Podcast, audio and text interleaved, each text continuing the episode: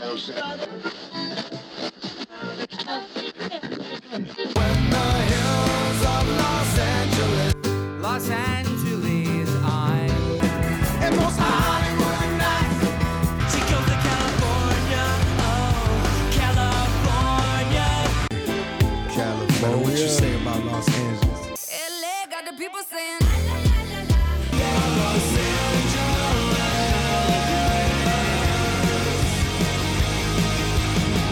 listening to Corner of the Galaxy on cornerofthegalaxy.com.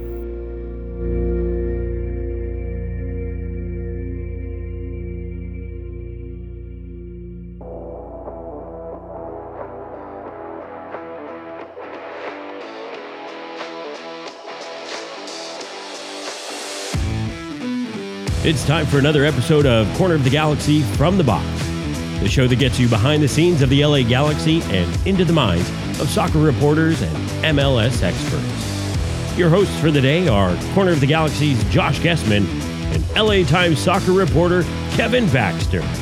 Let's start the show. Hello, everybody, and welcome to Corner of the Galaxy from the box on cornerofthegalaxy.com. Coming to you on a Monday, January 15th, halfway through the month of January. The LA Galaxy reporting back on Saturday. First practice on Tuesday. Things are starting to heat up, boys and girls. We're starting to get there. Uh, Galaxy getting ready for uh, preseason games that are coming up rapidly here in February. Obviously, you have the Coachella Valley Invitational, all that fun stuff. Sold out game against Miami. We can talk about that. Uh, Jovan continuing to talk about that as we uh, we go down the path towards the LA Galaxy, getting ready to start their season here very rapidly. Of course, we'll have a rumor update. Um, maybe there's some interesting stuff. Maybe there's not interesting stuff. We'll figure it out. But to help me do all that, we're glad to have him back, fresh off his sidekick show. It's Kevin, the Panda Baxter. Kev, how you doing, bud? Man, that was weird when you said halfway through January. Yeah, You're absolutely right. We're we're 15 and a half days into a 31 day month, but I never thought of it that way. We really it's been a quick couple of weeks. it- this is this is exactly what happens whenever uh, whenever the off season is busy, right? It feels like everything, a lot of things have been happening quickly, and you've been sort of waiting to see how things go. Um, and and now all of a sudden, the Galaxy have reported back. They had medicals, they had physicals, they are they are doing their uh, their their fitness and strength testing and all the things that sort of set the baseline for what they will do whenever they return. So we'll find out. Well, we won't find out, but Greg Vanney now knows who was working hard in the offseason and who was maybe indulging in those brownies a little more than they should have, right? So all that stuff sort of coming. It, it feels quick though, Kevin. And and maybe it was maybe it was the fact you guys were at the convention center for for the last couple days too. Well, no, I'm just thinking back to the holiday season. wasn't all, all that long ago. I just took my Christmas lights down last week, but you know, for it for the Galaxy, it's not too bad. Their season ended in October. Most of the guys got a pretty good little off season. But man, for the teams that, especially LA, you know, like LAFC and and and Cincinnati, who were there, or rather Columbus, who were there right at the end. I mean, it's like five weeks, six weeks, maybe. Yeah. Um, it- you know, some of the other teams that that went deep in the playoffs, they did get their their season ended in November, and then there was the international break and everything else. They got a little bit of a run, but man, that's five six weeks for a sport like soccer. Uh, that's not much time at all. No, it's not. And, and for some people, like preseason tournaments and stuff like that, I mean, the Galaxy going to Coachella, again, kind of nice that the Galaxy get to go to sort of their backyard to to do these things. And really, the Galaxy have, for the most part, I think the furthest away I've seen them travel in like the preseason outside of their worldwide travel that they have d- done uh, in the past was like, you know, Arizona. Uh, at one point, you know that type of thing. Of course, there were trips to Ireland and uh, trips to uh, let's see, where they else they go? Like Indonesia. Still, like Australia and Vietnam, Yeah. Beckham. Yep, absolutely. So Messi, Messi's doing all that. about- yeah, you were talking about the Tucson tournament. That used to be the big MLS pre, uh, preseason tournament. Now it's it's Coachella, and you know when you look at how a lot of the teams are sort of there's great distances between teams, and you want to go play somebody decent, um, you know, in the preseason to try to sort of gauge yourself. You don't want to go in the first game of the season figuring out, you know, where where you are as far as your lineup and everything. So you want to play some decent competition. You're right. The Galaxy they just drive up the freeway, but look at the other teams that are coming: St. Louis, Austin. Yeah. You know, a lot of these teams traveling great distances. Yeah, it seems that way. By the way, I would like to say uh, on behalf of Kevin, myself, Hammer, Sophie, all the co-hosts, Alex Ruiz, who was uh, filling in last week, and all, we were. I feel it was it was an honor just to be nominated for the Emmys, right, Kevin? It was an honor. Just I mean, we didn't get nominated, but it would have been just an honor to to be nominated in this particular case. We we didn't win anything. Yeah, it would have been a greater honor if to, to be nominated if we had in fact been nominated. Right. But right? you know, when I was when, when I was in high school and I'd go out to track practice, one of the things I used to do is set the high jump bar. I wasn't a high jumper; I was a distance runner. But set the high jump bar at world record distance, and then run up and you know run, jump five feet underneath the bar and just say I've attempted a world record. There you so go. that's kind of us. We we tried to win an Emmy, we didn't do it. We didn't make it. Maybe next year. Maybe next year. Maybe that's where we'll get it. Uh, Lasso's optimism kicks off with a ten dollars super chat. Says, "Good evening, gents. Hearing an awful lot of chatter, but nothing official. Hoping we have something to cheer about soon." I mean, you know, just in terms of rumors, we can the the Peck one is done, and we're just waiting for that to be announced. Nobody's nobody's worried about that right now. For as far as we know, even Tom Bogert was saying on Saturday, all the paperwork's done. It would take something astronomically U turn for that thing to not go across. So we've talked about that. The other stuff is is you know it's it's a work. It's a work in progress. The Galaxy grinding things out right now uh, with a lot of stuff. But um, you know, Kevin, one of the things that happened uh, at the convention, uh, and you and Hammer were there and, and able to talk to some people. But while you were there, you know, the Jovan Kirovski news uh, broke, and I'd like to get your. I even I even took a screenshot of your article. Look at that. See, look at that synergy. Synergy and the whole deal. That's you right there next to. Is, I think that's Steven Gerrard and Jovan Kirovski. Oh, you're down there, the little picture. Okay. Yeah, Yeah, there I am. See, a little round phone. By the way, uh, one of the things when you talked about we're halfway through January, just to talk about nothing's getting done. Um, as we get closer to the end of January, and we're halfway through it now, things will get done. You know why? Because uh, agents and teams right now are trying to get the best deal they can. They're trying to drive up the transfer price a little bit. They're trying to to negotiate the best deal. But as we get closer to the end of the transfer window, um, people will realize, look, the the offer they made was the best offer they're going to get, or the Galaxy will say we just can't pay any more, and that's it. And these deals will begin to happen. I don't mean to interrupt your train of Right. thought there about Jovan, but just the idea of when are things going to get done really quickly now. We're, as you mentioned again, we're halfway through January. The transfer window is beginning to close. Things will start to get done. Yeah, uh, I, I I imagine so. And, and Kevin's very good at ruining segues. Go ahead, Kev. Uh, let's talk about Jovan Kirovski now. I mean, that was sort of breaking news, and uh, and it was funny because I called Eric and I was like, "Hey, how are you guys doing down there?" And he was like, "Oh, just working on the breaking news." And I was driving, so I didn't get to see the eleven o'clock, uh, the eleven a.m. press release that came out about Kirovski. But what was uh, what was your take on on Kirovski and all that? Well, it, you didn't see that press release, and if you did see it, you didn't miss much. Or you didn't see it. It was 16 words, one sentence. The Galaxy parted ways with Jovan Kirovski. Uh, apparently, there was a there, there was. A, it, I didn't really come as a surprise to the Galaxy. Didn't come as a surprise as Jovan, but the way it happened apparently did not go smoothly. Uh, the Galaxy apparently felt like they didn't want to use this press release to give tribute to Jovan, who, by the way, for all the things you may or may not like about him, he is part of the club's history. He played on an MLS Cup winner. Um, he uh, played on a couple MLS Cup winners, by the way. I think he was an assistant coach on another one. 2012. Um, then yes. then was a, a technical director for a, another MLS Cup winner. Yep. He was intricately involved in the signing of of uh, Steven Gerrard. Zlatan would probably wouldn't have come without Jovan being involved. Uh, the Dos Santos brothers. I don't know how much involvement he had in Ashley Cole and some of the others. The whole French connection. Um, he had his fingerprints on that one. So uh, there, you know, we have been critical of Jovan, and I think rightly so. But he's part of the history of the club, and he did a lot of good things. Um, uh, before he kind of, I, I guess you could say, kind of wore out his welcome a little bit. I mean, it's clear that Will Kuntz wants to go in a different direction. Jovan was one of the first American players to go play in Europe, Yep. uh, and he and the first American player to win a champ to, to be on a Champions League winner. Um, he kept his connections. He was very well connected in Europe. He could get through to people that simply didn't take calls from American scouts and coaches. So he did have his value there. With Will wanting to go into South America, wanting to, to get young players, um, it's a different direction, and it's not Jovan's strength. And not just South thing- South America as well, by the way. They're currently chasing after after a Ghanaian who's playing in Belgium. So just it, Well, it's, it- it's it- the younger the younger thing. The younger guys, the guys that mm, perhaps Jovan's connections may not help a lot with. Uh, one of the things I've heard, and, and I don't know the truth of it, it makes sense to me, is that with uh, Will wanting to go into South America, one guy that may be up uh, to, to get involved in scouting and signing for the Galaxy might be Juan Pablo Angel, a guy who uh, played in MLS for a long time. Played He's played been, for the LA Galaxy for a very short amount of time. and for Chivas. And uh, so he knows Southern California. He was very heavily involved in building that LAFC team, signing uh, guys like Eduard Atuesta and Chucho Arango and Diego Rossi, uh, Brian Rodriguez. Um, it worked very closely with Will Kuntz. The two apparently like each other. Um, and uh, this could have been uh, an attempt by Will to create uh, a spot or, or, you know some comfort for Juan Pablo Angel to come in and feel like he can have an impact on this club. But um, uh, you know, we, Eric and I talked to Alexi Lalas and talked to Landon Donovan at, at the soccer um, convention because they were around and.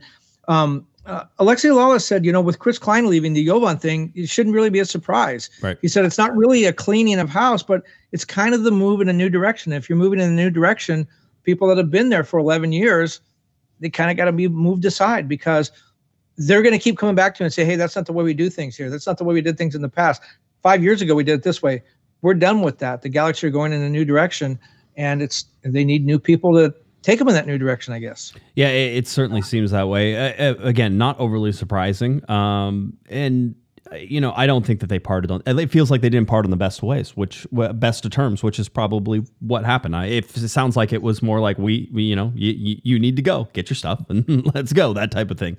So, well, and it's it's funny that it came to that though, because, um, I, I mean, I don't know what things were from the Galaxy side, but you know, we've been hearing talk and rumors for at least three or four years that Jovan was kind of on thin ice, and that that uh, you know, I was when when the Chris Klein banner was being uh, flown around the stadium. Jovan's name was on that. Yep. It was Jovan and Klein. They were a paired entry.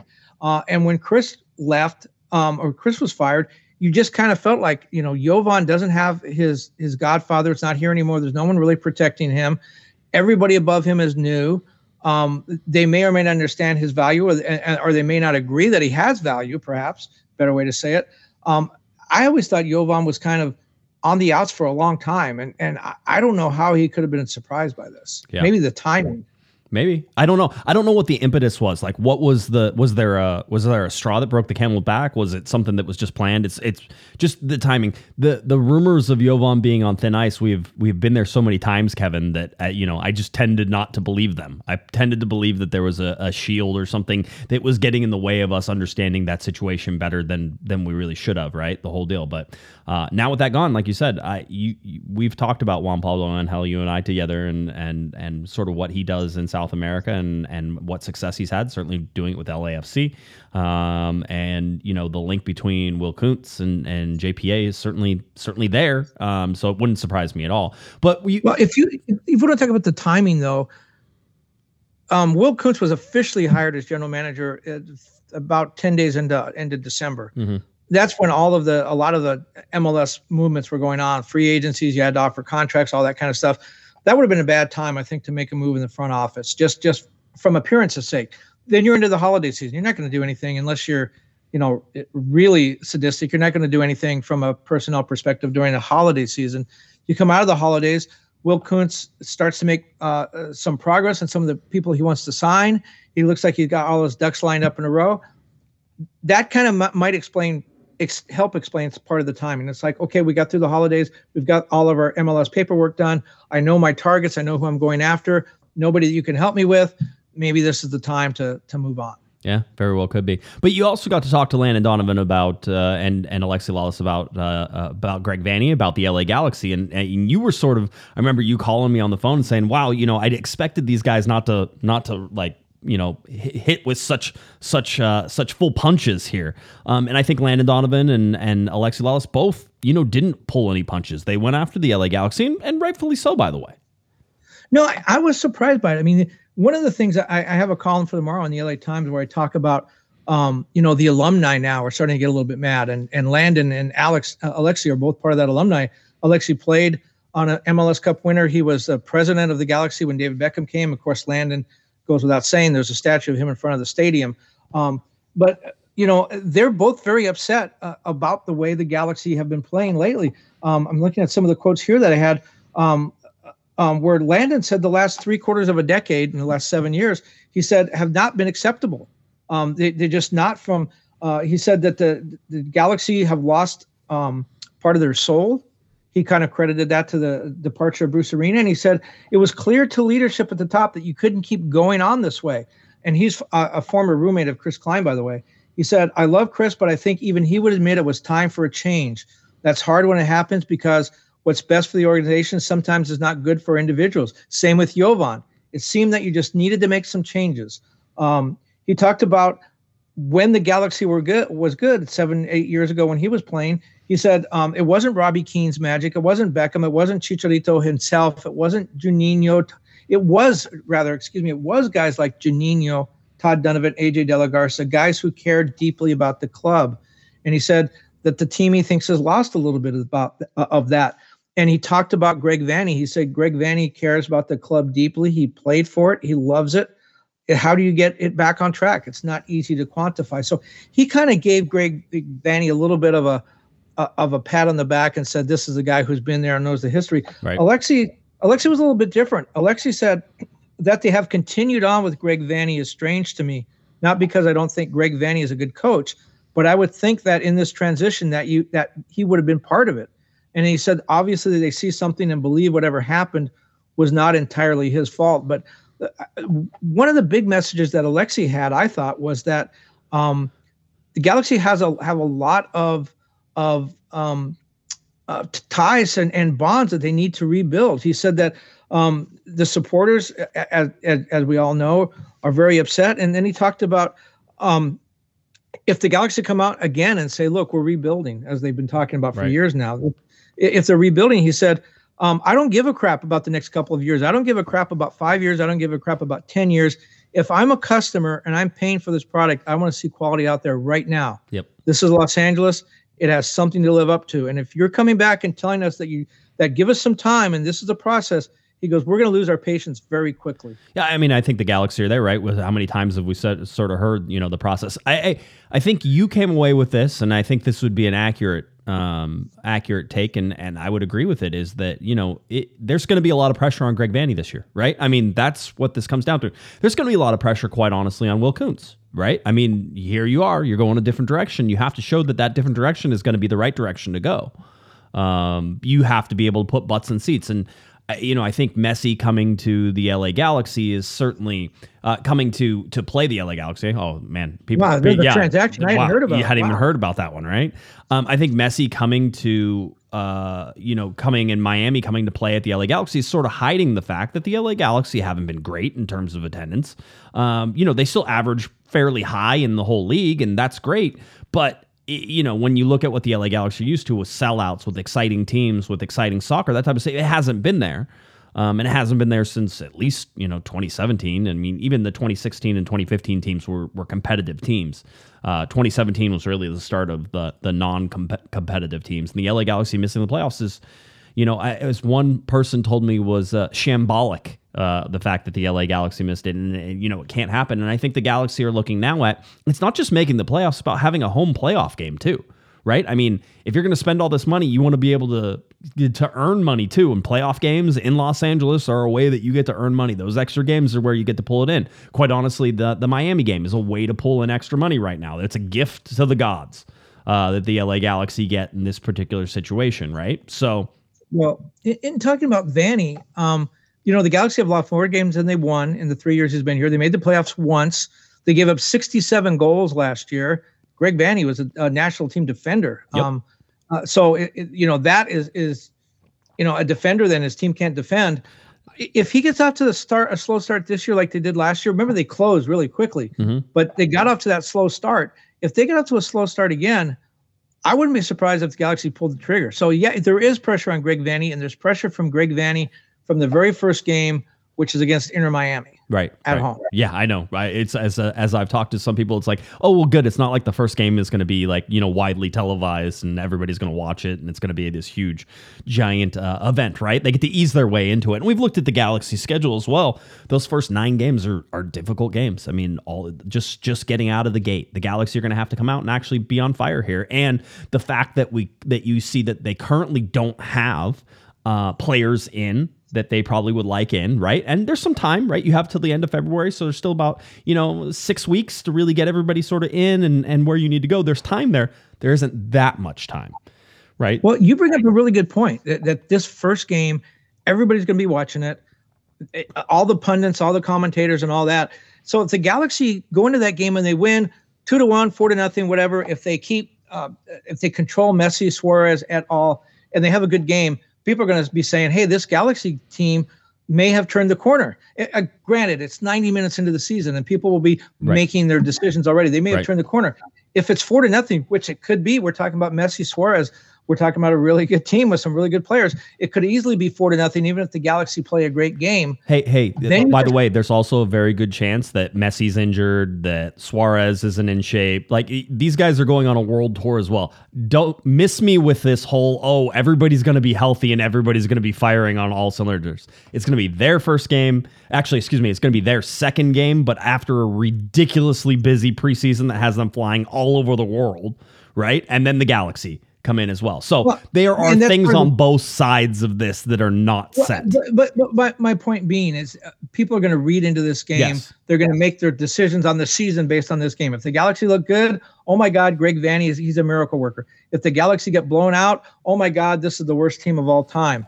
um, so because everybody's going to be watching this game, you're right. They they do not get to warm their way into no. the season. They start on the national stage, and everything they do in that game will be amplified, and that will be the storyline for the first couple of weeks. Yeah, 41 days right now until the opening kick there for the LA Galaxy. So TikTok, TikTok, things are happening, right? You can certainly see it, but we did talk about the LA Galaxy being back, right? And Galaxy putting out some some photos of uh, of the guys being back at the at, at the at least in Southern California, let's put it that way, because some of this was happening at Dignity Health Sports Park. Some of the medical stuff happens at different hospitals, that type of things, where they go and they're able to do all of their testing. Uh, and again, physical training, stre- strength training, and then first uh, first practice is is Tuesday, so we're recording on Monday. First practice actually out on the field will be Tuesday, so that'll be interesting. First press conference uh, with Greg Vanney should be back on Thursday, I believe, is what is scheduled for right now. So um, that's where the LA Galaxy are sort of sitting here. And as we look at all of that. And and by the way, the beginning of the season is always an interesting one, seeing who's coming in, all that fun stuff. You get your first looks at some of the new guys.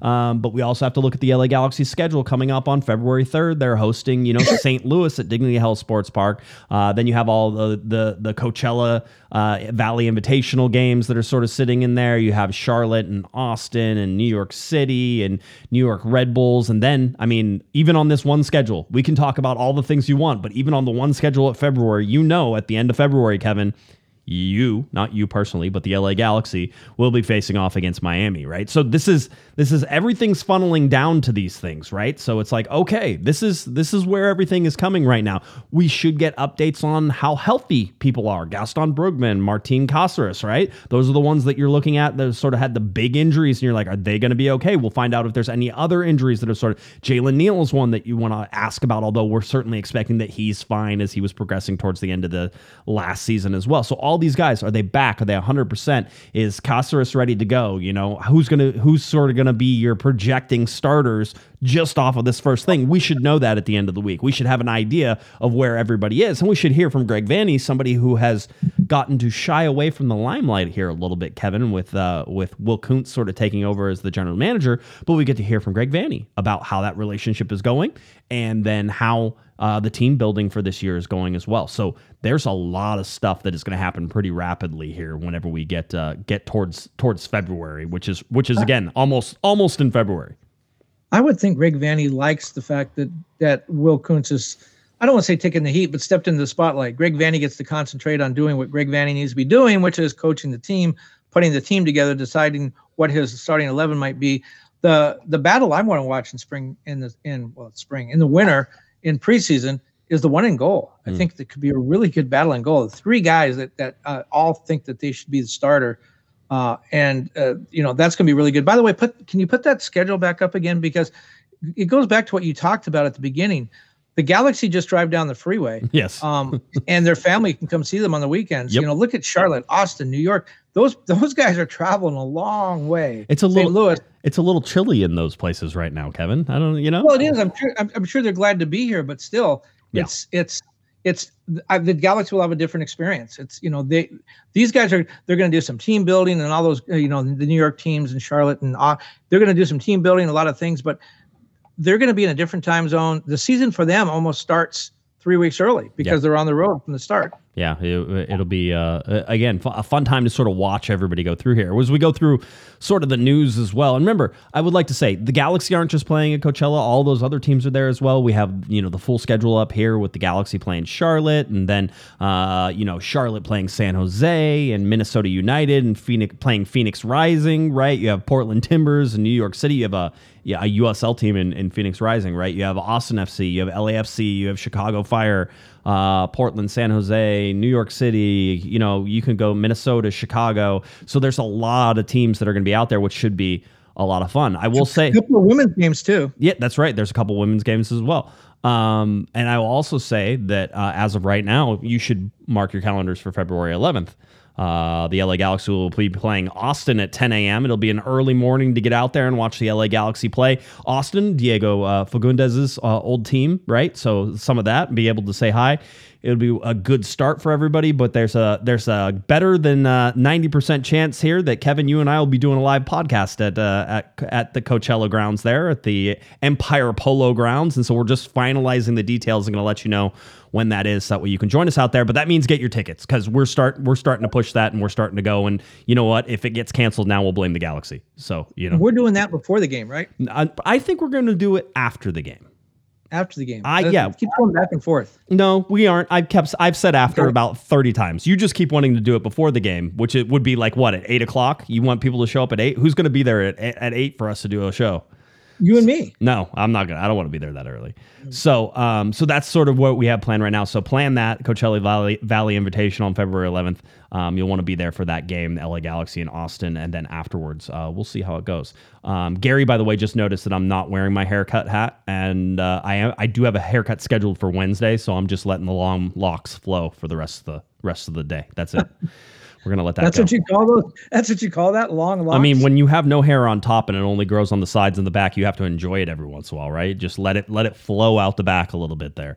Uh, I'll get a little rat tail maybe down there, a little mullet in yeah, the back. You do one of those Donald Trump comb overs. I mean, you could try. You could. I actually, if I do that right now, the wind blows and then it, then it's it's upset. It's upset. My wife, by the way, my wife has this wonderful shampoo that makes my hair very light and fluffy, which I enjoy. But when the wind blows, it's just it's it's a it's a nightmare out there. Let me just tell you. I'll be the first one to know it rains though. The drops come right in between the hair and hit me right on the top of the head. So uh, that's good. We did uh, we did talk about this, but let's talk about it again. Uh, the Miami game uh, completely sold out. As a matter of fact, if you're trying to buy season tickets to the LA Galaxy, you absolutely can. You just can't buy season tickets with this Miami game included. That's how sold out this game is.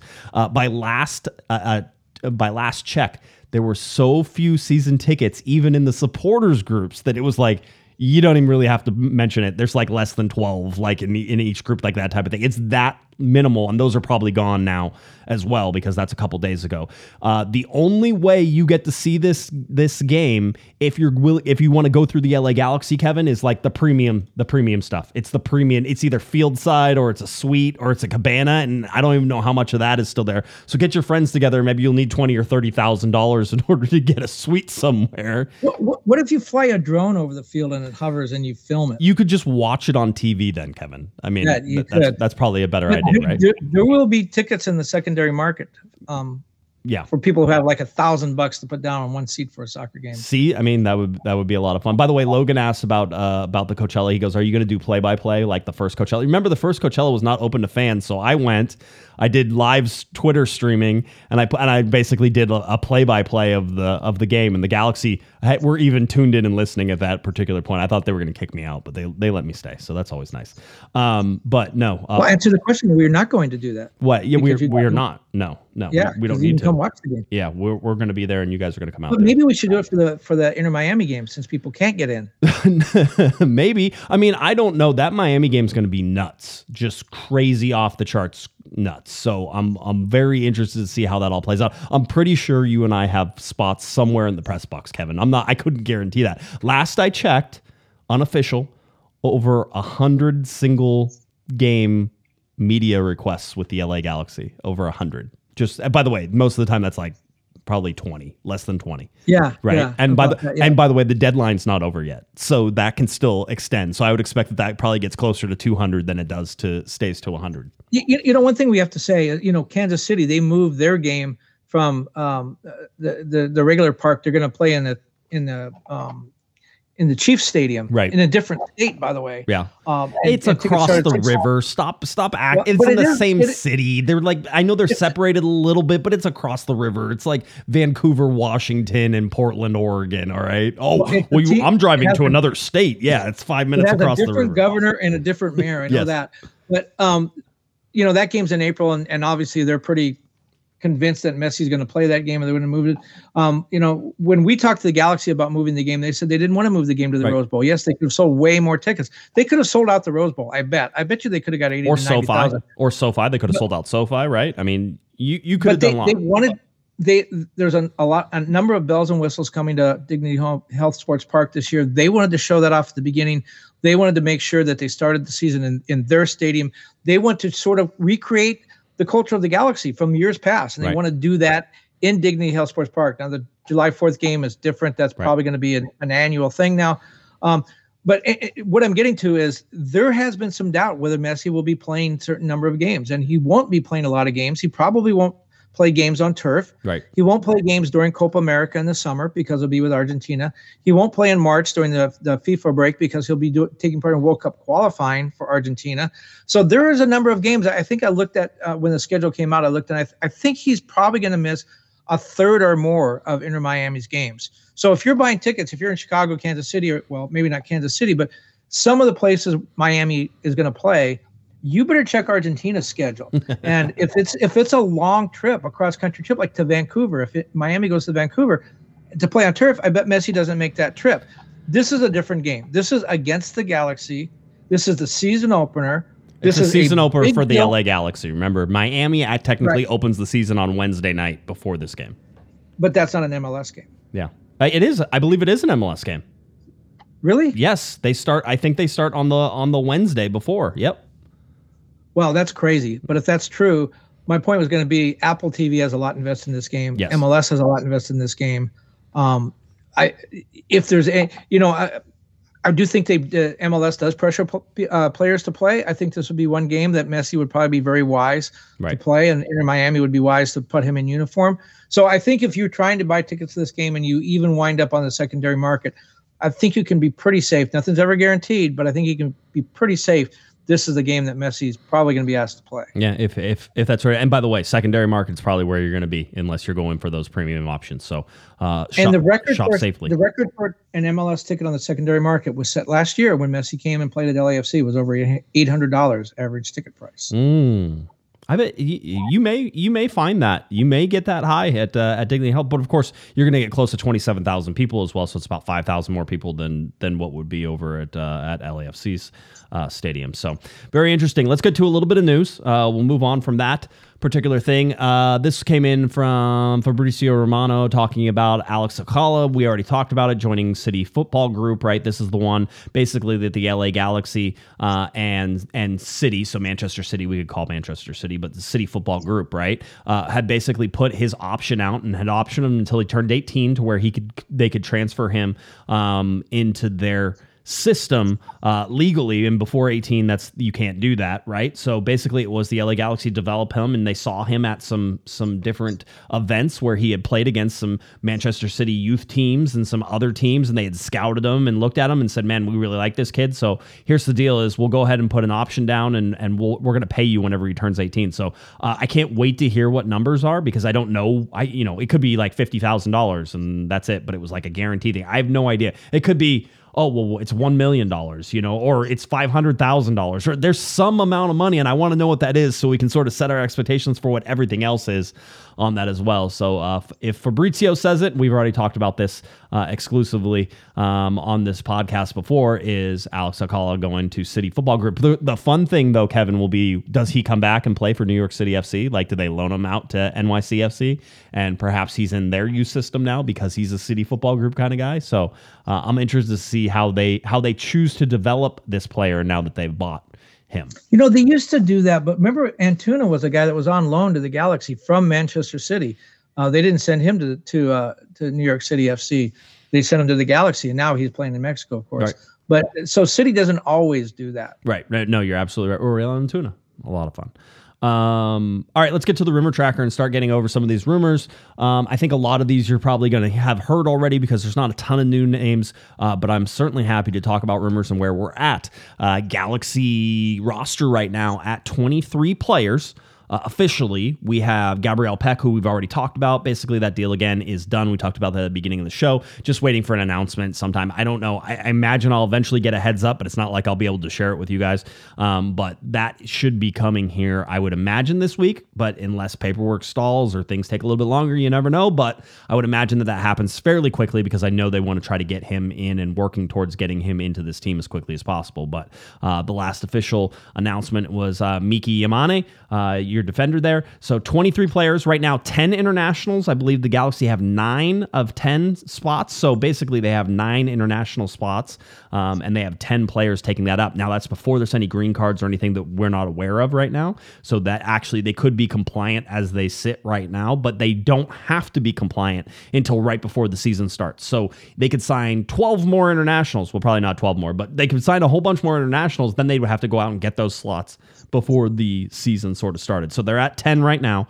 Uh, the international, excuse me, I have are, are Puig, Brugman, uh, Yoshida, Joveljic, uh, Caceres. I have Mavinga. I have Aude. I have Mitrovic. I have Vivi, which if you're talking about somebody who could possibly be loaned down, Gino Vivi could be that guy. Uh, and then Miki Yamane right now, and that makes 10. So 10 and, and there's three three millionaires. Yeah, there there are as of right now, but we don't know we imagine Gabriel Pec was probably going to be in that in in that millionaire range. I would imagine that any other DP is probably in that millionaire range as well. And then there's a U22 who could possibly be um, if not in salary and transfer rumors and everything else, certainly uh, could be a little heavier well, as well. And I can't read the figure at the bottom, but what is the ba- what is the entire uh, salary of the roster now at 23? Uh, I, I, do. I wouldn't trust it. I have it at 9.9 million right now. So it's. Okay, remember last year they were around 25 million, yeah. and I, I I think they're gonna when when everything's said and done, they got seven more slots to fill my guess is that they blow that 25 million out of the water. Yeah, I think it could. It could certainly with transfer fees, but transfer fees don't always get eh, you know accounted for in salaries. So salaries are sort of there too. Um, so anyway, let's get to the actual rumors now and the ones that we can tell you about. We've talked about Gabriel Pec, and he is the one that we're all waiting for, and that's the one. Um, Gabriel Rukavina, the 19-year-old left winger from uh, Dinamo uh, Zagreb, uh, still at three stars. Uh, I will tell you that the ones we're watching right now are Rukavina, who is the U22, who would be a U22 signing um, as a winger, as winger depth. Uh, again, 19 years old, doesn't have a ton of first team minutes. Alex Ruiz on our last show on Thursday night did a really good job sort of previewing these guys. Um, but uh, Rukavina is somebody that you want to watch and, and watch that one. That one seems to me was is more full or, or closer to being done than anything else. And uh, the other one is Joseph Paint-. Uh, and that's the Ghanaian uh, currently playing for Genk, who's actually playing for Ghana right now in AFCON because AFCON's going on. And I know there's some Galaxy fans who have been watching him. Uh, I liked one was, man, he's a little smaller than I thought he was, but the guy is just, you know, on fire in terms of what he does and, and sort of his pace and his speed. So uh, Joseph Paintsil is still the guy who the Galaxy are targeting. Now, there's some there's some stuff going on with that one, Kevin, because there's a release clause sort of being played around in this. And from what we can tell, and certainly the reports, and I'm able to ask some questions and get some clarification on this. Um, but basically, the the release clause is still sitting out there, right? And so now they're wondering if the release clause uh, has an expiration on it, because certainly Genk would want to sell him for a lot more um, if they could. Uh, but Paintsil right now uh, is still sitting in that spot, uh, you know, with with uh, with Ghana. So that's one of those that you sort of have to sit there and watch a little bit and say, okay, you know, are they going to be able to get this one done? I am told on both uh, Rukavina and Paintsil, things are progressing. There's nothing to report there right now, though, and and that's sort of a, you know, it's a cop out way of saying that really we're we're we're working on it. I promise um, but it's not, we have not gotten there yet. Um, this is a guy who's scored 20 goals with 16 assists in his last two seasons with Genk. He has uh, a, a real workhorse in, in Paintsil with what they're trying to do. The big holdup has been apparently, Kevin, that um, they're looking at them and they're looking at personal terms, and the personal terms haven't come across yet. They haven't been able to agree on personal terms. So the buyout is there. The 8.5 million is there. Uh, the Galaxy have that within their budget, and we were talking. I mean, realistically, the Galaxy have about 25 million dollars in their budget to get everything that they want to get done um, on these transfers, and so you know that includes the 10, 10, 10 and a half million dollars with plus for Gabriel Pec. Um, that he has on that, and then whatever else you're going to do, either with Paintsil or somebody else.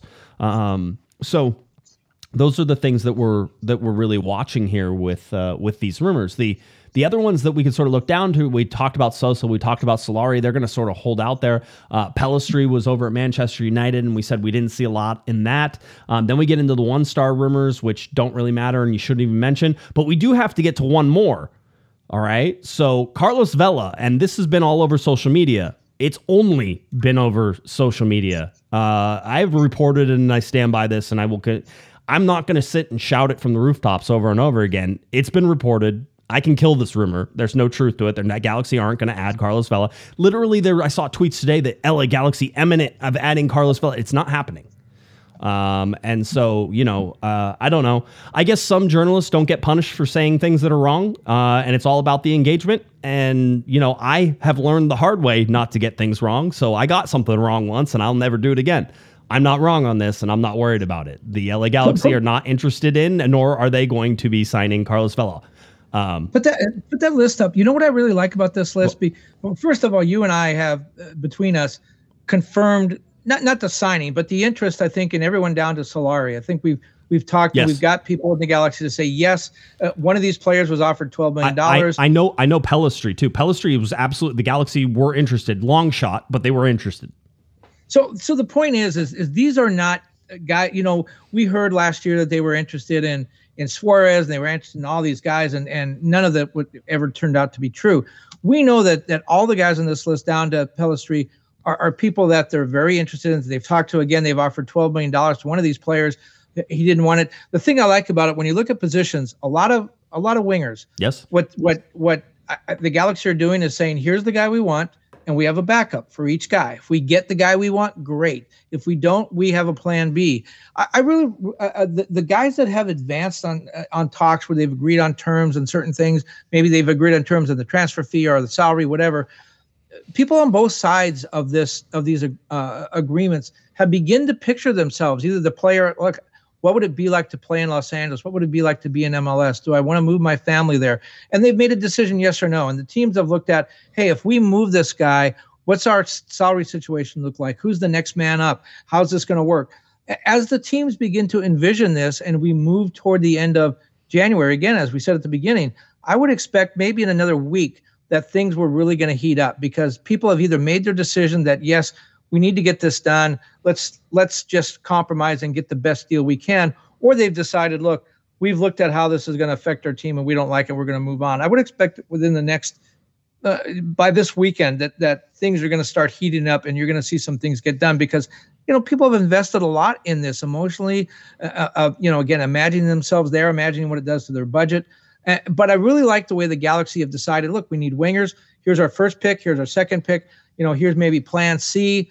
Uh, and the, the Galaxy are not going to. They're not going to get to the end of January as they have in years past, empty-handed. A couple of guys on this list, I would guess at least two, maybe three, will be part of the Galaxy by the end of this month. It, it feels that way. I would say the other thing, and I mentioned this on Thursday, Kevin, is there's power in having options, right? And and what you're seeing is the LA Galaxy really flexing a, a, knowledge and a depth that they have not flexed before. I mean, we used to get I've never seen this many names that we could talk about, right? I mean, you and I have done a lot of things and there would always be big names and we'd be sitting there knocking them down and being like, "Nope, that's not true. Nope, that's not true." But on that list, we can tell you that, you know, most of those are true. Some of them are not true, right? And we're trying to kill those as they sort of come. But most of those are true. The fact that the LA Galaxy keep hunting for what they're looking for, like the the types of players that they're going after, are very similar to the other player. You look at Solari, uh, you look at Sosa, right? Uh, Solari and Sosa, uh, and then you get the Pec, and you're like, yep, they were going after a certain type of player to get to here, right? And now you look at uh, at Paintsil. Quite honestly, could be a game changing player for the LA Galaxy. Uh, Tom Bogert was talking about Paintsil and said if they get Paintsil, they add him with Pec. They have Pujin there. They have Brugman, the whole thing. Even Jovan, uh, even with uh, Dejan uh, you can look at Joveljic and say he just has to be like league average okay in front of goal in the Galaxy. You're going to have an, a very potent offense. It's about the defense and what happens on the other side, but um, you know, I I worry less about that. I know there's going to be lots of people who worry. I, I want to see a little depth on the right side uh, now, but Yamane seems to me like a really solid sort of find, and you're going to pair him next to Yoshida, and Yoshida and Yamane are going to sort of have that right side, and then I think you're going to have Neal and Aude, and maybe you switch over Yoshida so that way he's next to Aude, so that way there's experience and youth and experience and youth, and if you sort of mix and match those back there, I think that's good, and then you have Caceres who's able to come in as well. Again, I, I still think there's some movement here for the LA Galaxy to possibly offload some players and do some things, but this is this is sort of what you're looking at right now. Is this LA Galaxy team has the options, they have the ability to go after those, and they will. I, I will say one thing about the Vela rumor that that I, I can't say that the that the Galaxy and Carlos Vela never had a talk. Um, they probably did. Uh, Will Kuntz knows who Carlos Vela is. Uh, the Carlos Vela knows who Will Kuntz is. Uh, those agents know each other. The agent knows he knows Will Kuntz, right? The whole deal. So there's there's no doubt that there could have been a talk. Um, but I'm just telling you, it's not going to happen. That's not that's not where this. And by the way, you didn't need me to say it either, Kevin. All you have to do is look at the LA Galaxy and look who they've been going after, and you can sort of say, okay, that doesn't make a lot of sense, unless there was like a tam. It was like a tam sort of thing, right? A, a, a mid-level TAM, and and I think Carlos Vela could go back to Spain and make a lot more money than that. So, well, one thing in that though, I mean, I, I think Carlos Vela's ego would prevent that from happening. First of all, not not that it's a bad ego. I don't mean that in a negative sense. I just mean he, he thinks he's worth more than TAM money. So fine, but I do know that he likes living in Los Angeles. His family likes it. Um, um, he's had a kid since he got here. You know, he would do anything to stay here if he could. Does he? That that mean taking a TAM money deal? I don't know, but but it's, you know, I, I know the rumor is dead. it, no, it, right now it's not happening. It's dead, but no, no, never no. say never. I mean, I mean, well, I would say never. Like the, I, I definitively, this is not happening. Definitively. Well, what if you get to January 25th and all those other guys fall off the table for whatever reason, and you're still short a winger? You don't do that? Nope. Okay. I don't, I don't think it fits in with what the Galaxy are trying to do. No, I don't. I don't. I don't think you're going to see. No, it doesn't make any sense. Yeah, and again, you didn't need me to tell you that. The way that Will Kuntz and the LA Galaxy have gone after players right now, I think you kind of understand where they're going, and that would be something where you'd sit there and go, "That doesn't make a lot of sense." Um, just in terms of a thing. Again, I'm always for. I'm always for how much money are you paying? Right? How much money? Money is everything, right? So, you know, a player at $1 million versus a player at $200,000 is a big difference, right? And so you, there's different expectations. You're making over a million dollars, you're going to have different expectations. Um, so those. Well, another thing is when you talk about Vela and his age, it's clear the Galaxy, when you look at the guys 19 years old, 22 year old, 24, they're going after young players. They're signing them to multi year contracts. That's a smart thing to do if, if you're sure about the player. It could come back, backfire on you if you sign somebody like, I mean, you know, Grandsir and Kevin Cabral, they got long term contracts, didn't work out. My point was going to be is is there's been some talk that that uh, uh, um, that Will went to management and said, look, give me a ton of money this year. I'm going to sign a bunch of guys. I'm not coming back to you every year and asking for more money. You let me do my job. You hired me to do a job. Let me do this the way I want to do it, at least right out of the gate. I'm going to spend a lot of money this year, but I'm not coming back to you next year because these guys are going to be signed. Right. Um, that's kind of been the strategy. And when you, again, when you talk about Carlos Vela, guy 34, 35, doesn't fit with that model.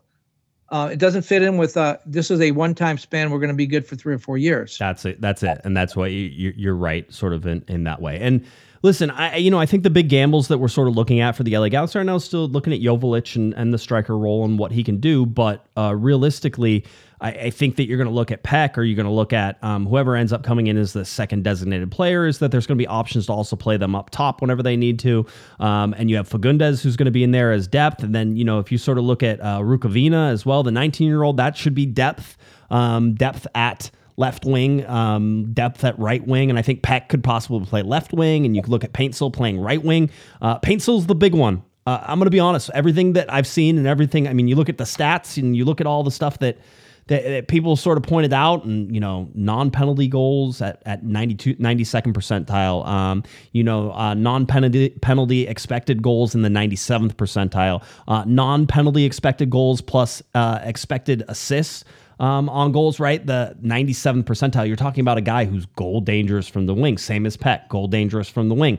They're trying to create offense from the wing, crossing and shooting from those wings. And what they're hoping for is that that, that the service that they're going to get from Joveljic uh, or to Joveljic is is enough to make Joveljic a dangerous player. And the benefit of Dejan Joveljic is that you are paying a striker who is capable of banging in goals. Uh, we've seen him do it, but you, are putting you're paying a striker. Basically, he's two hundred thousand dollars against the cap, right? And so we talk about opening cap space and doing things, and that's the benefit. If you go out and get anybody else for that role, uh, you your cap takes a hit, right? And so, really, wh- how are you spending that money? Where else are you spending that money? So, uh, I wouldn't be surprised if the LA Galaxy didn't add a veteran striker in here as well as sort of a backup to what Joveljic is doing. But I don't think you're going to see a major spend um, because I really think that they think it's it's Dejan Joveljic. Well, look at all those Paintsil numbers in the 90th and plus percentile, kind of like your SAT scores a little bit, right? Yeah. yes. Yes. In, in well, many ways and when you talk about salary, I do think there, you know, I talked about I really want to watch this goalkeeper battle. They have three starting goalkeepers, all who think they should be the starter. There's a lot of money involved in that position right now. I don't think the team starts the season with those three on the roster. So one of the three is going to go somewhere, I think.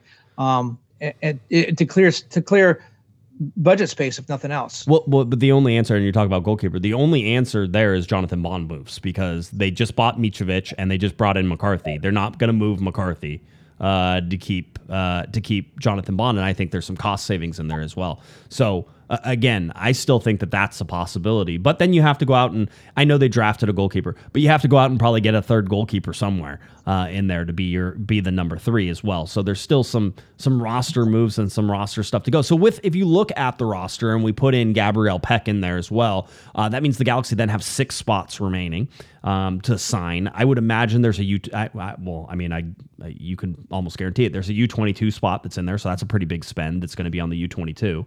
Uh, Rukavina right now, I believe, is rumored to be about three, three point three million dollars um, in terms of a transfer fee. So that's a that's a pretty big spend. But again, uh, it's the salary that, that it's a salary that sort of counts.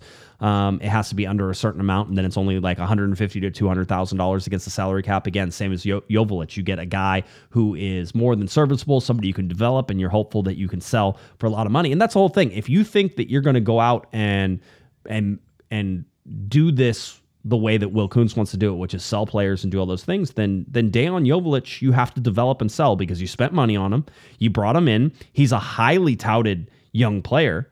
Uh, whenever he came into the LA Galaxy, he came in and as a super sub was absolutely superb in his first season. Second season didn't work out. Maybe they didn't have the things. Everybody I talked to says, uh, and, and one person in particular I was talking to was like, you know, the idea is to get him the service, and when he gets the service, he's going to score goals. And if you if you don't get him the ball, then he's not going to score, right? Like you can't. So the idea is to create guys who are goal dangerous, and you see it sort of playing out right now.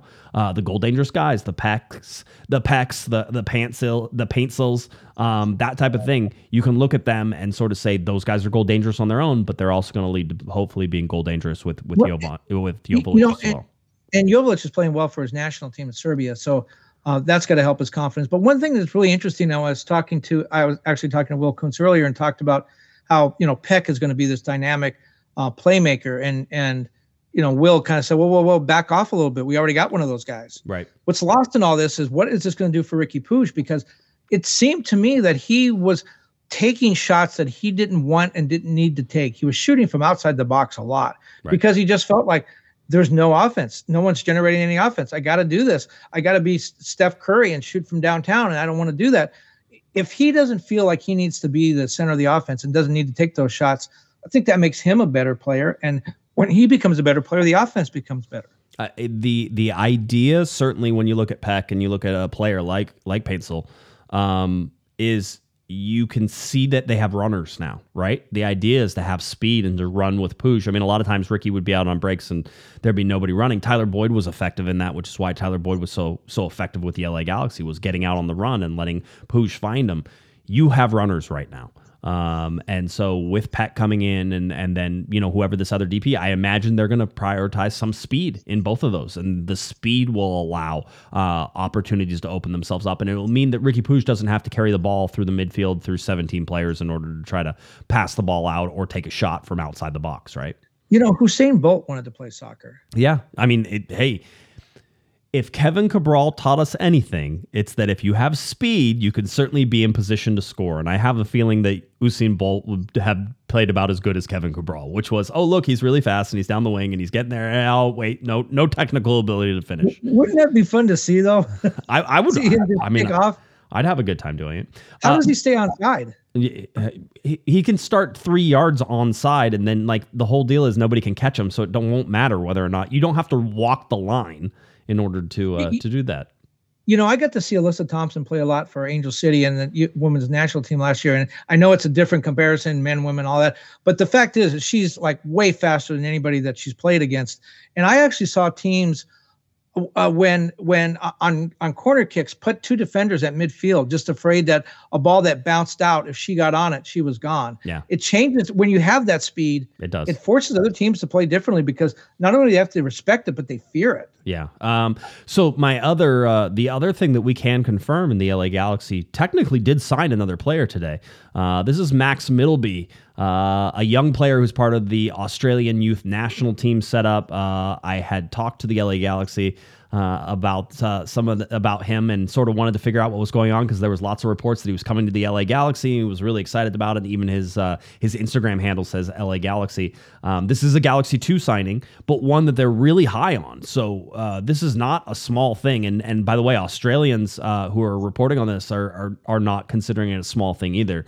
Uh, but having uh, Max Middleby, who on the uh, on the Discord, everybody uh, that they've nicknamed him Bluey already, only because he's Australian. We're that simple. Uh, Australian Yeah. and Bluey, and that was it. We're done. Um, Well, yeah, I, I'm surprised they didn't take the easy out and say, "Oh, he played for Koala FC." yeah, well, I mean, could have, could have. Uh, you know, don't But, don't you know, knock I- the easy, the low hanging fruit, Kevin. This this podcast thrives off it. It's why you're on here.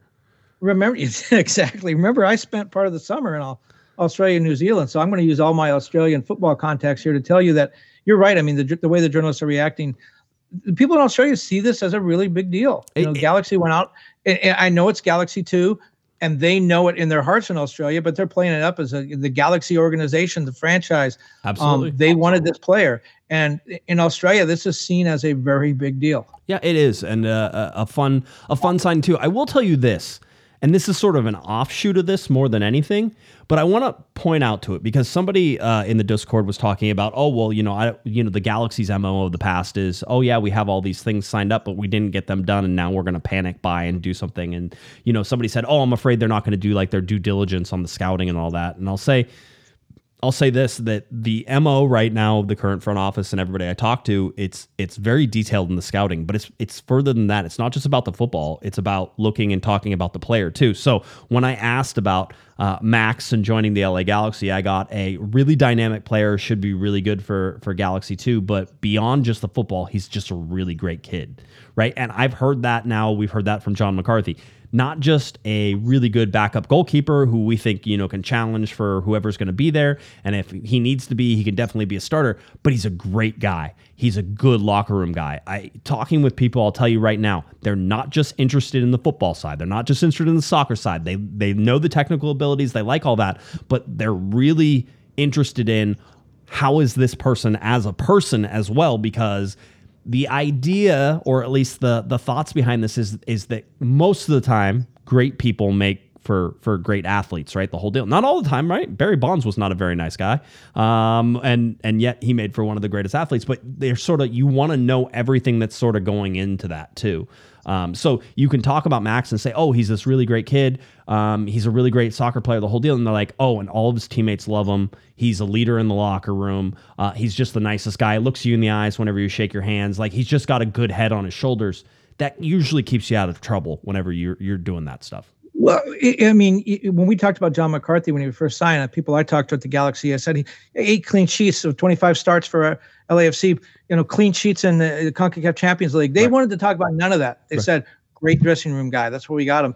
And you mentioned Barry Bonds. How many World Series did Barry Bonds win? I oh, is that Well, not zero? that many. Okay, Uh, and then I I covered a Marlins team in Florida that had guys that you know Mike Redmond, uh, uh, Brian Banks, uh, Todd Hollandsworth, uh, Lenny Harris, guys that didn't play a lot, Mike Mordecai, but they were great locker room guys. And so when you get to a World Series, when you get to these pressure packed games, you have these guys that have your back, that create this fun environment, that make the game fun, that aren't trying to shine the spotlight on them. Look, I know I'm not a starter. I'm here to support you.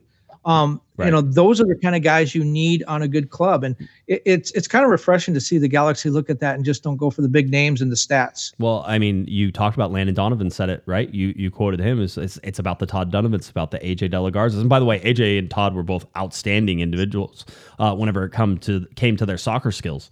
Um, in fact, I don't know that I've seen a lot of people read a game better. Maybe Ashley Cole was was sort of was you know better at reading a game than than AJ Delagarza. I don't think AJ would would mind me saying that. Um, but AJ was so supremely gifted at reading the game and was able to make up for the shortcomings usually of his partner uh, sitting next to him, right, or standing next to him. And so that partnership really thrived. But Todd Dunivant, I mean, you know, we're the biggest Todd Dunivant fans like on the history of this planet, probably uh, between the both of us. But it's because he was not only just an outstanding player, but such a great guy, both on the field, off the field. Another guy, I think you mentioned him, Ashley Cole, was a guy when he was here, um, wanted to become sort of a not a, a coach necessarily, but a mentor. Wanted to to uh, expound and, and share his wisdom with players. And Daniel Steres and Dave Romney were two guys that were soaking it up. But Ashley Cole came to the conclusion very early on: if I sit these guys down in the locker room after a game and talk, or after practice and talk to them, feels like school. Right. So what would he do? He took them golfing, Yep. and they spent 18 holes talking soccer. And when Romney and Steres got off the golf course, they were different soccer players, and they never knew any education had taken place. By the way, one of my favorite all-time LA Galaxy players, Ashley Cole. Just I could talk soccer with that man all day long, all day, every day for the just and such a wonderful human being to us in a locker room. I can't speak for everything that has ever happened with him, uh, and I know that there's certainly people at Chelsea because I went back to Chelsea, actually watched a game, uh, and I it got it sort of got wind that you know I had covered I was covering Ashley Cole at the LA Galaxy the whole deal, and they're like, oh well, we don't really like him that much. You really, you don't like Ashley? Cole? I'm like, oh my god, he's like the best. Oh well, you know all this other stuff. I can just tell you what I have an experience with, right? Which was just an outstanding human being. Nigel de Jong, outstanding human being, right? I would that's so funny, but but outstanding human being. What is it about defenders? You mentioned De La Garza, you mentioned Donovan. I love defenders. Ashley Cole, Don, uh, Romney, Steres. The, the the best superstar athlete I've covered in any sport ever in 45 years of doing this is Giorgio Chiellini. Uh, just an amazing guy, a defender. And what is it about defenders? Maybe one of these days you'll say his last name right too, so that'll be fun. We'll try that. Yeah, Um, well, what, what are the chances I still can't get Zlatan right? What are the chances I'm going to get, you know, yeah, Chiellini right? Yeah, the Chiellini. It's it just yeah, the whole deal. So, um, but Giorgio, no. Giorgio. Giorgio. There you go.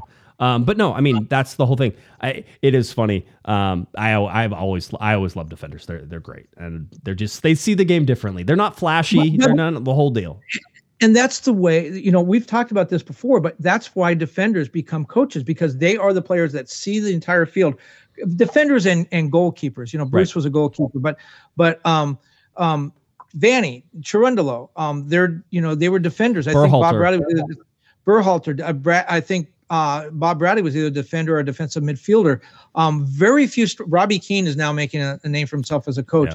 Uh, um, very few strikers uh, become coaches because a little bit of the ego um, and and also their back is to everything that's going on. They don't see how the plays develop. Yeah, it's a it, it's a it's always an interesting one. But yeah, just some some great guys. So I think that's an important part of this is that I, I wouldn't worry about the due diligence part. This seems like a very detail oriented group right now.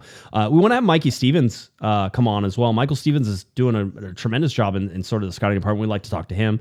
Um, there's a whole bunch of uh, other guys. Gordon Kleshin is in that in that technical group as well. We we want to I want to have all the technical group guys on here so that way we can talk to them about what they do, how they do it, and maybe you could add some insight. I mean, they're not going to give us specifics, but they can certainly tell us how they do their job, and I think that only makes everything better. One, so way we can we can appropriately apportion blame, right, Kevin? Because that's always fun. You got to figure out who to blame whenever things go wrong. But two is you really should know what all these positions do and the people who know what they're doing like to talk about it and they should that's how it should be um, and i know there's some people here who would who would certainly educate us on all that so Well, what if they want to give us specifics? uh, they can I would. I i'm would not going to say I'd no take- I take that, yeah. all right, good. Um, let's see. I was trying to think of something else. Oh, here's a little thing just at the end. Um, here was basically there was media day Okay. And Media Day in Miami, I told you that Jalen Neal and Maya Yoshida went for the LA Galaxy. Remember, Media Day this year, Kevin, unlike other ones, uh, was held before official reporting. So teams had to figure out who would want to go before they actually had to report. Um, and they got two of the nicer guys on the team, Maya Yoshida and Jalen Neal. But there was some speculation because these players are wearing the new kits whenever they go to these things. They have to wear them all covered up with jackets and all sorts of fun stuff. But for the most part, these are new kits that we're looking. So uh, there was uh, one particular person out there. Uh, you had uh, Jonah Henderson, who sort of looked at what he saw on Maya Yoshida and this photo with the sort of the, the yellow being more prominent, and was like, okay, sort of let's see what what this possibly could look at. And so uh, perhaps something like this with yellow being more prominent than the navy blue. Um, but if you also look, and I would say look at the Real Madrid jerseys, and usually you can find a pretty good selection in there. But there's interesting to say no sash in this particular mock-up. I don't know if there's going to be a sash. Um, so I'm I'm interested to see what the jersey is, but this was just one of those uh, things that sort of came in here. And then uh, the final thing uh, that we had, the LA Galaxy put up a billboard on the 405. Uh, it says it's gonna get messy, um, and that's M E S S Y, not I. Um, which I think is more of a dig at Messi than welcoming Messi. So it's going to get messy. Uh, here it's got Ricky Puig on it. It's got uh, it's got uh, uh Lionel Messi on there. So uh, again, advertisement for a game that you can't really get tickets to. But I like I like the fact that they're going going out there and doing it again. I know there's people who will get upset about that. I don't care. Well, I, I, I like it because you remember their adver- their marketing campaign for the last couple of years talking about the history, uh, original team, 1996, five MLS Cups. They haven't won an MLS Cup since 2014. Now they're talking about the present. They have Ricky Puig on that on that billboard, right. who, by the way, was a teammate of, of Lionel Messi. So that's kind of interesting. And uh, by the way, when you talk about the media day, just a little peek behind the curtain. You've been to a number of those. I've been to many. They make you sign uh, a non-disclosure agreement before you go in. In case the, the reason they hold these media days is for TV. When you see those shots of of, of players and jerseys and and a lot of that, that stuff they show you during broadcast, even in August or September, that was filmed in January yep. at this media day. They have players come through, uh, model. A big part of it is modeling the new uniforms, looking at the new kits. Then they do interviews with the rights holders. Uh, in this case, Apple TV. And and since they have a player or two from every team in the building, generally they they bring the unwashed masses, which is us, the the right. print reporter, to come in and uh, you know get a chance to ask questions of some of the players and they bring them through. It's a long day. It's about a 10 hour day and they bring them through a media room where they're on a dais for about 15 minutes. You can ask them questions. But many times they are wearing the new kits. Uh, they put they try to put shirts over them or or jackets over them rather or sweatshirts so you don't see them. But we are we, we are uh, we have to sign an agreement saying that we will not disclose uh, anything about the third kits if we see them. So that's why you're starting to get stuff leaked about the third kits now because people were at that media day that either didn't sign the NDA, didn't care about it, um, and so some of that stuff's starting to leak out because they actually have seen the kits now. The yeah, kits are there. They, they they are they're there. I don't know when kit release date is. I, don't, I haven't I don't remember seeing that yet. We'll we'll know here shortly. It's coming, so everybody get ready. Uh, Gary, by the way, five dollars super chat says rad show. Thanks, guys. Thank you, Gary. Uh, Eric in with his twentieth super chat, always nice. Five dollars super chat. Uh, he says uh, his favorite player is Cobi Jones, and and who doesn't love you love you some. You think Cobi gets a statue? Who's next on the statue? I, am still going to stand, stand with mine, and I know it's not going to happen, but I think Bruce Arena deserves to go next. Cobi actually absolutely deserves to be there, but I would go with Bruce Arena next, and I would love to see how they designed that statue. What is he doing? Is he yelling? Is he does he have that look on his face like I can't believe I he, just saw this? He's got the champagne bottle after the uh, after the yeah. what is it 2012 maybe or 2011? I can't remember which one it was, but yeah, that's always uh, always a good one there. So, uh, well, awesome. Well, I think we uh, we pretty much covered everything that there was. Listen, not a lot of stuff that's sort of coming in here. Um, by well, the way, I, I have, I have one last thing. Hold, hold on, you... hold on. I was going to say uh, two dollar super chat from Philip. I think that I missed. Uh, he says Suarez is going to bite Ricky Puig. You can you can book it, right? You know, so we'll see. Uh, we'll see if that. well, Ricky's going to appetizer size though. Yeah, he he's he's he's you know, small plates, small plates. Is, yeah, is really, might might go after Yoshida for the main course. Maybe could. You never know. Uh, all right, what did you have? Well, I had this thing. I, am not sure what to read into it, but I thought it was kind of fun. Um, I got a, a, an email today that talked about this sports media analyst, a guy named Larry Johnson who looked at TV viewership of soccer clubs in the U.S. on TV in 2023, and he looked at ratings numbers from broadcast, pay TV, streaming numbers from services like YouTube, uh, TV, and Hulu, uh, Hulu, Hulu, and also obviously Apple TV. And then he tried to uh, rank the teams that had the most viewership in the United States. And I'm not sure how much to read into this, but it, it, there were some kind of interesting things. He said the most viewers watch Club America in the U.S. Okay. that makes sense to me. Okay. But he had Manchester City, and I'm a Manchester City fan, but there's no way they finished second. I mean, Arsenal, Liverpool, they have more fans in the U.S. Um, as, of the of the top four teams, three of them were Mexican teams: Club America, Chivas, and Tigres. That makes sense to me. The first MLS club comes in at 39th out Okay. of 100, and that's Inter Miami. That makes sense to me because we know Apple TV said they had a number of, of, of games that had a million plus watch viewers. They were all Inter Miami games, so they would have to be the number one MLS club. The number two MLS club, again in this ranking of viewership It- it- on by the way, by the way, it feels like all they did was use like last year's viewership numbers. Is that that correct? Because Miami doesn't get anywhere near that unless it's unless Messi. No, no, it's yeah, it's just last year's. Okay. And, and and you know, before Messi came, I don't think Miami had any Correct. numbers. So Correct. So and and and again, this is all with a grain of salt. Number 46 is LAFC. Um, the Galaxy come in at 60th, Right. which you and I were talking about this before the show. I thought that was way low. It's a it's uh you know a historic club. It's the most decorated club in MLS history. It's the Beckham Club and Donovan. And you would just think if somebody that doesn't know much about soccer is channel surfing and sees the Galaxy's playing, Right. you might want to turn them on. They have them 60th behind LAFC Seattle, Sporting Kansas City, Philadelphia Union, St. Louis. That makes sense. A lot of people wanting to watch St. Louis in, in a hot, soccer hotbed like St. Louis, Atlanta United, then the Galaxy at 60th. You know who's at 62nd? The OL Reign, Right. The NWSL. Well- so I don't know what well, to read into this. re- It's kind of fun, but Remember that the the NWSL was getting those uh those over the air games like on CBS and I think I think it was CBS or, or wherever it was. They were getting was big numbers. Yeah, they were getting big numbers. I mean, big numbers for because it's over the air. The fact that uh, you know one is the I would say that uh, certainly the LA Galaxy sucking probably hasn't helped the uh, the viewership numbers. And if you did turn on the LA Galaxy uh, at any point during last season, you may have seen a, a very uh, a very lopsided game in, in a lot of ways. So uh, it doesn't you know again. It, I like it. I think it's fun to talk about. Um, I like that you can sort of take the the numbers and you can a- and you can put them together and you can figure this stuff out. Um, the top there doesn't surprise me. I just think the middle, uh, it starts to become trying to split hairs in the middle way too much, right? Like you know, it's like who cares? Everybody's basically in the same bo- boat after you get to like you know thirtieth. Uh, they're all they're all probably right next to each other. You know who made the chart, and I don't have the number right in front of me, but it, it strikes me. Uh, I think it was maybe here it is in the 80s. Yeah, Wrexham is Yeah. at 84th. Doesn't surprise me. I mean, Where's AFC Richmond? Yeah, yeah, they they missed that one. That was number one. That was number one, certainly. So, um, Speaking but- of Emmys, Yep, that's that's where we go. So, um, like I said, eh, you know, I think if you're looking for rumors and stuff, I think we're gonna have more by the end of the week. So Thursday's show, I think, will be a little more uh, informative on those. But the Galaxy remain engaged and talking about those rumors that we had discussed. Certainly, uh, Paintsil is still one that I'm I'm most interested in. And I think that you should, uh, if you're paying attention as well. 25 in his prime, guy really seems to be a goal and assist machine.